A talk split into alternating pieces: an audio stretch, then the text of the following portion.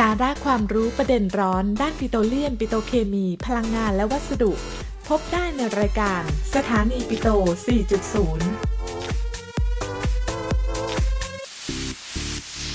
สวัสดีค่ะ ขอต้อนรับเข้าสู่รายการสถานีปิโตร 4.0 พบกันเช่นเคยทุกวันเสาร์อาทิตย์กับดิฉัน ดรนิติดานะคะ ปรีชา วิทยาลัยปิโตรเลียมและปิโตรเคมีค่ะ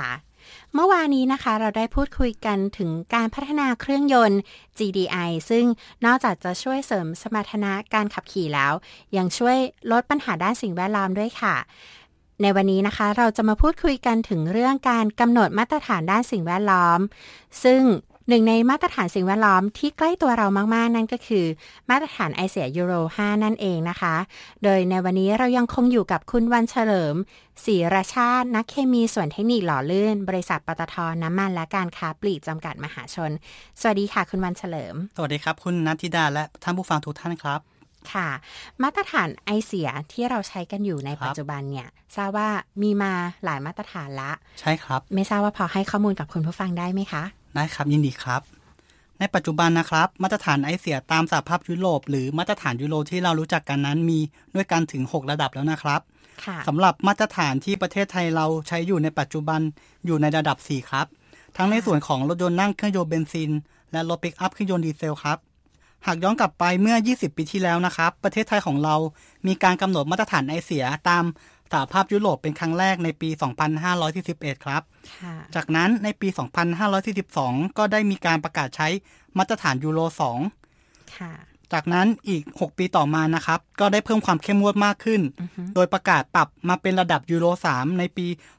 2548 ครับค่ะและท้ายที่สุดในปี 2555 จนถึงปัจจุบันนะครับ ก็ได้มีการประกาศใช้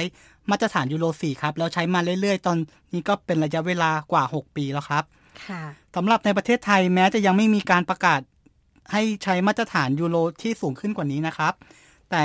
เราพบว่าในกลุ่มโรงกลันก็เริ่มมีการปรับการผลิตให้ได้มาตรฐานของยูโร 5 และค่ะสถานีบริการน้ำมันหลายแห่งก็มีน้ำมันเชื้อเพลิง มาตรฐานยูโร 5 วางจำหน่ายแล้วครับค่ะรวมถึง ผู้ผลิตรถยนต์หลายค่ายก็ได้พัฒนาเครื่องยนต์รุ่นใหม่ ให้มีการปล่อยไอเสียอยู่ในระดับต่ำผ่านเกณฑ์ของมาตรฐานยูโร 5 เป็นที่เรียบร้อยแล้วครับ ซึ่งคาดว่าเมื่อทุกอย่างพร้อมแล้วครับ จะประกาศใช้มาตรฐานยูโร 5 ภายในไม่เกิน 3-10 ปีข้างหน้านี้ครับ ค่ะ แล้วมาตรฐานยูโร 5 เนี่ย ต่างจากมาตรฐานยูโร 4 ยังไงคะ ครับ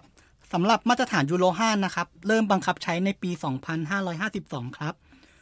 โดยเป็นมาตรฐานที่พัฒนามาจากยูโร 4 ให้มีความเข้มงวดมากขึ้นสำหรับมาตรฐานในไอเสียรถยนต์นั้น การเปลี่ยนแปลงหลักๆ ของยูโร 5 ก็คือ การลดปริมาณการปล่อยของ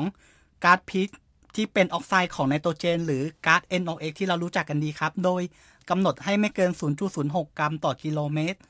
ซึ่งลดลงจากยูโร4ถึง 25%เลยนะครับอือฮึรวมถึงการปล่อยอนุภาคไอเสีย หรือ particulate matter กำหนดไว้ไม่เกิน 0.005 กรัมต่อกิโลเมตร ซึ่งลดลงจากยูโร4มากถึง 80%ครับค่ะในส่วนของน้ำมันเชื้อเพลิงทั้งเบนซินและดีเซล ที่เราจะใช้กันนะครับ จะต้องมีค่ากรรมฐานหรือซัลเฟอร์ไม่เกิน 10 ppm ครับ ลดลงจากยูโร4ถึง 5 เท่าเลยครับ ค่ะ แล้ว ถ้าเกิดเราไม่ได้ใช้มาตรฐานยูโร5ล่ะคะ จะเกิดอะไรขึ้น ในอนาคตนะครับ ถ้าหากประเทศไทยยังไม่มีการปรับตัวมาตรฐานยูโร5นะครับ แต่ว่ามีปริมาณรถเพิ่มมากขึ้นเรื่อยๆ ซึ่งเราไม่สามารถจะควบคุมตรงเนี้ยได้ครับ จะทำให้ค่ะเกิดมลพิษทางไอเสียครับ ทางอากาศเนี่ยสะสมในประเทศของเรามากขึ้นครับค่ะดังนั้นการใช้มาตรฐานยูโร5เนี่ยจะช่วยลดปริมาณไอเสียตรงนี้ได้ครับ ค่ะ แล้วในส่วนของเครื่องยนต์ล่ะคะส่วนของเครื่องยนต์นะครับ เป็นที่แน่นอนแล้วว่าในอนาคตเนี่ยผู้ผลิตนะครับ จะปรับมาใช้มาตรฐานยูโร5แน่นอน ซึ่งค่ะอุปกรณ์ที่จะมากับยูโร5เนี่ยครับที่เราเลี่ยงไม่ได้ก็คือเป็นอุปกรณ์ DPF ครับ ซึ่งอุปกรณ์ DPF เนี่ยจะทำหน้าที่กำจัด หรือลดปริมาณของ particulate matter ให้ลดลงครับ อย่างไรก็ตามอุปกรณ์พวกเนี้ยครับ จะ